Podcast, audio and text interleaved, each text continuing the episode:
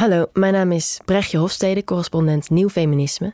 En ik lees vandaag een stuk over de vraag waarom details zo belangrijk zijn in de strijd voor gendergelijkwaardigheid. Abortus, het recht op onderwijs, op echtscheiding, het lijken mijlpalen in de feministische strijd. Maar zolang vrouwen van jongs af aan ingeprent blijven krijgen dat ze lief, aardig en vooral aantrekkelijk moeten zijn, is echte gelijkwaardigheid nog heel ver weg. Tijdens het opruimen kom ik een stapel schriftjes tegen van de basisschool. Oefenboekjes waarin ik leerde schrijven en lezen. Het begint met moeizaam nagetekende, bibberige letters en, wat later, stempelboekjes waarin ik de juiste stempel moest plaatsen bij eenvoudige woorden. Ik stempelde braaf een boom bij boom, een tol bij tol. Iets ingewikkelder is het woord lief. Hoe ziet dat eruit? Maar kijk, het wordt vergezeld door een stempel van een bevallige deerne in een lange getailleerde jurk. Ze zit in het gras met een vogeltje op haar geheven hand. Lief, dat is een meisje en meisjes zijn lief. Krul van de meester. Nog een paar jaar later, ik kon inmiddels schrijven, leverde ik bewijs dat ik de gendernormen goed begrepen had. Wat meisjes kunnen worden staat er op de ene pagina en op de andere wat jongens kunnen worden. Jongens, noteerde ik, worden dokter, advocaat of tandarts. Meisjes worden stewardess, coupeuse, kapster. De juf heeft er een grote rode krul bij geplaatst. Details. En tegelijk precies waar het om gaat. Sinds ik over feminisme schrijf, krijg ik te horen dat de echte problemen bij ons nu wel zijn opgelost. Toegang tot hoger onderwijs, stemrecht, dat je mag blijven werken als je trouwt, geregeld. Het feminisme is klaar. Zelfs mensen die zich erop laten voorstaan de goede zaak te steunen, natuurlijk zijn ze voor gelijkwaardigheid, tonen vaak een zeker ongeduld wanneer je begint over de stereotype portrettering van gender in reclames, over de genderdisbalans in straatnamen of andere vormen van heldenverering, waarover ik eerder schreef, het scheldwoord heks of het ontbreken van genderneutrale toiletten. Daar gaat het toch niet om? Een huigelachtige reactie, want de toon van het commentaar suggereert iets heel anders. Geen ongeduld, maar woede. Hoe alledaagser het seksisme waarop je inzoomt, hoe harder je wordt toegebruld. Dit is volstrekt onbelangrijk! Neem het koor aan brullende mannenstemmen dat opstijgt uit de krochten van het internet wanneer je de vermetelheid hebt om bijvoorbeeld bij wijze van feministische gesten de tweede Jan Steenstraat tijdelijk te veranderen in de Suze Groenewegstraat of de Dam in een dame. Afgezien van scheldwoorden en verkrachtingsfantasieën is de teneur van de reacties doorgaans. Wat een onzin om je hiermee bezig te houden. Ga iets nuttigs doen en niet deze flauwe kul. En wie online iets zegt over de misogynie richting Sigrid Kaag, krijgt stevast de boze ontkenning dat hashtag kutkaag niet huilie-huilie moet doen, want het gaat bij de intense stroom bagger en bedreigingen die zij ontvangt heus niet om vrouwenhaat. Ze stelt zich maar aan. Het gaat om inhoudelijke kritiek op haar beleid. Dat meerstemmige, onpersoonlijke, woedende tieren noem ik in gedachten de stem van het patriarchaat. En als je luistert naar de toon, niet naar de oppervlakkige boodschap van die stem, dan buldert hij je toe dat zulke details alles behalve onbelangrijk zijn. In de net verschenen bundeling Sontag on Women, in het Nederlands vertaald als Over Vrouwen, toont de in 2004 overleden wereldberoemde Amerikaanse filosoof, schrijver en kunstcriticus Susan Sontag al precies aan op welke vlakken de feministische strijd het heetst gestreden zal worden. De bundel begint met een schijnbare onbenulligheid, namelijk de vraag: hoe oud ben je? En het ongemak waarmee vrouwen daarop reageren.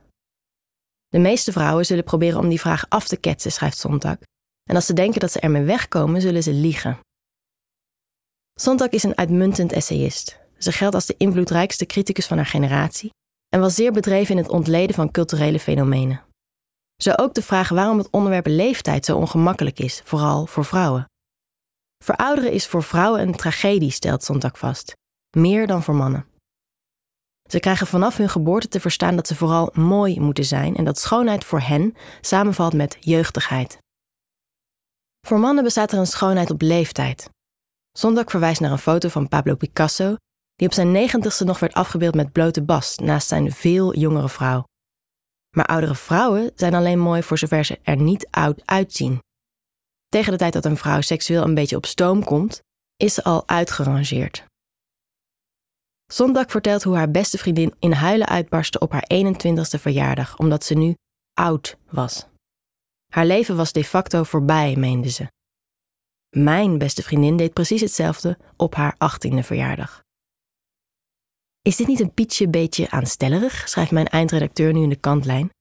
Die tranen lijken absurd, ja, maar ze tonen hoezeer deze piepjonge vrouwen geloofden dat het deel van hun leven waar het om ging, namelijk jong en mooi zijn, voorbij was. Voor hen was jeugdigheid blijkbaar existentieel. Zo diep daalt de dubbele boodschap: je bent hoe je oogt en mooi is jong bij meisjes en vrouwen in.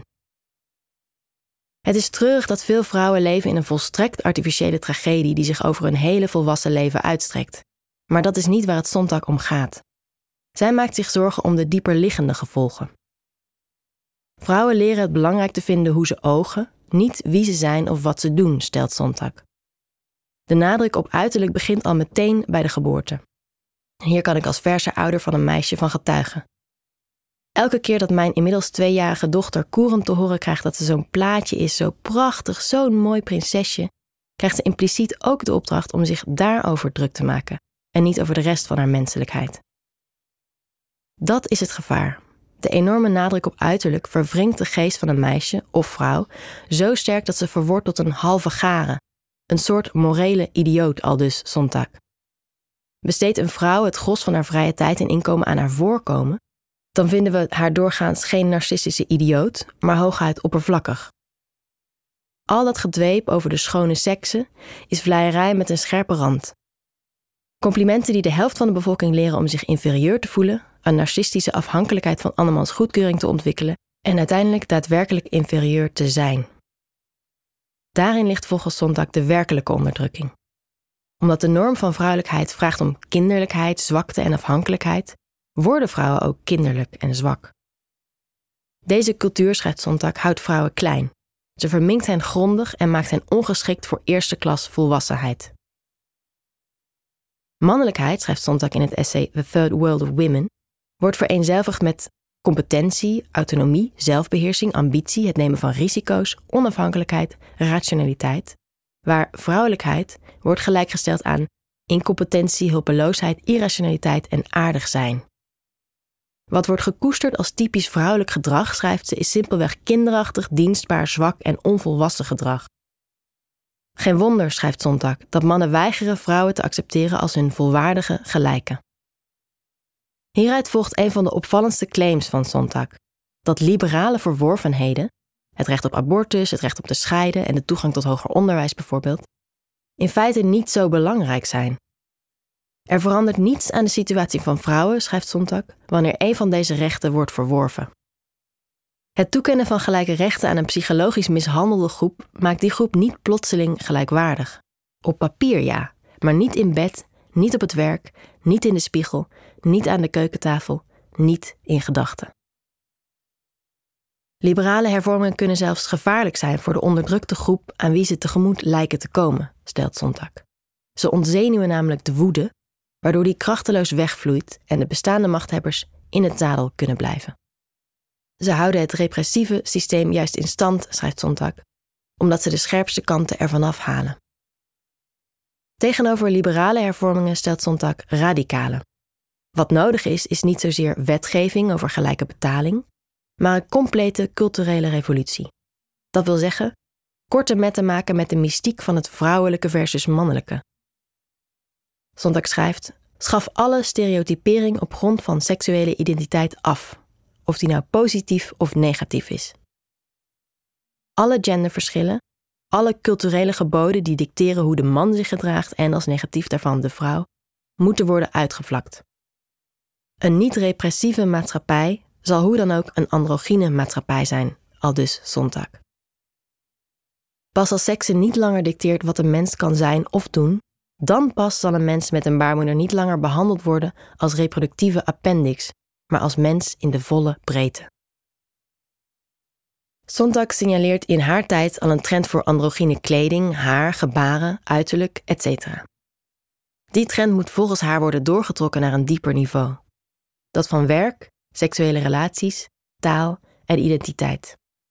Haar tekst uit de vroege jaren 70 duidt de felste strijdvlakken van de huidige cultuuroorlogen al haar fijn aan. Neem de ophef over een mannelijk ogen model in een Adidas zwempak.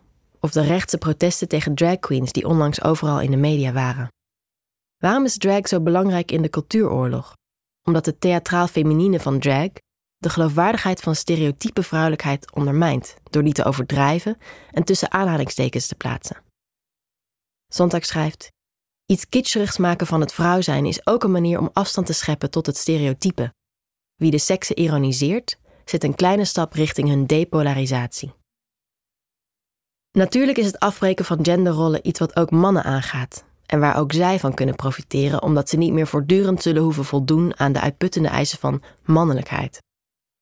Maar de grootste rol en verantwoordelijkheid voor deze revolutie legt Sontag bij vrouwen zelf. Je kunt niet op de onderdrukker rekenen om de onderdrukking af te schaffen. Wil de macht eerlijker worden verdeeld, dan zullen mannen macht en privileges moeten afstaan. En dus moeten vrouwen op karate. Ze moeten stoppen met giechelen, make-up afkikcentra oprichten, schoonheidssalons plunderen, geen cent alimentatie meer accepteren van hun ex, de rekeningen betalen, astrofysicus worden, op hun eigen benen staan, onaardig zijn, koppig en niet inschikkelijk zijn. Alle stereotypen rond vrouwelijkheid met voeten treden. Sontag prijst een brede waaier aan acties aan. Zelfs geweld wil ze niet uitsluiten. Maar in de strijdkreet die Sontag on Women is, legt ze de nadruk op uiterlijk. Het lijkt een detail, maar hier ligt voor haar, estate, kunstkenner en mooie vrouw, de kern. Het opgeven van make-up is het opgeven van narcisme, van afhankelijkheid en van de status van object. En daarmee van je tweederangs burgerschap. Stop met liegen en doen alsof, schrijft Sontag. Word werkelijk volwassen en blijf het. Leg de lat hoog op andere vlakken, ook al doet de wereld dat nog niet. Aspire to be wise, not merely nice. En daarbij hoort dat je de waarheid vertelt. Vrouwen, schrijft Sontag, moeten het leven dat ze leefden op hun gezicht tonen. Vrouwen moeten de waarheid vertellen. Dat het niet gemakkelijk is om afscheid te nemen van de verwachtingen die de wereld aan je stelt, zelfs als je ze doorziet, zelfs als je zo'n uitzonderingspositie bekleedt als de wereldberoemde Sontag, wist zij zelf ook. In het lange interview dat Sontag on Women afsluit, zegt ze: Ik zou mezelf nooit omschrijven als een vrijgevochten vrouw. Dingen zijn nooit zo eenvoudig. Maar ik ben altijd feminist geweest. Sontag droeg geen make-up, zoals ze zelf verordoneerde. Maar toen ze ouder werd, verfde ze wel haar haar. Op één lok na, die ze eerst grijs en toen spierwit liet worden. Het is slechts een detail, maar het telt. Het is de missie van de correspondent om voorbij de waan van de dag te gaan. Onze correspondenten voorzien het nieuws van context en schrijven over de grote thema's van deze tijd. De correspondent geeft me de vrijheid om mijn nieuwsgierigheid te volgen en de tijd om verhalen te schrijven. En zo probeer ik onzichtbare structuren zichtbaar te maken en een andere kijk te bieden op debatten die het nieuws domineren. Dan gaat het minder over het spelletje en veel meer over wat er op het spel staat. Vanaf dag 1 zijn onze artikelen, boeken en podcasts gefinancierd door onze leden. Volg ons op onze journalistieke zoektocht. Overweeg eens lid te worden van de correspondent. En maak daarmee samen met ruim 70.000 anderen onze onafhankelijke journalistiek mogelijk. Dus word lid van de correspondent. Ja. Word lid. Word lid.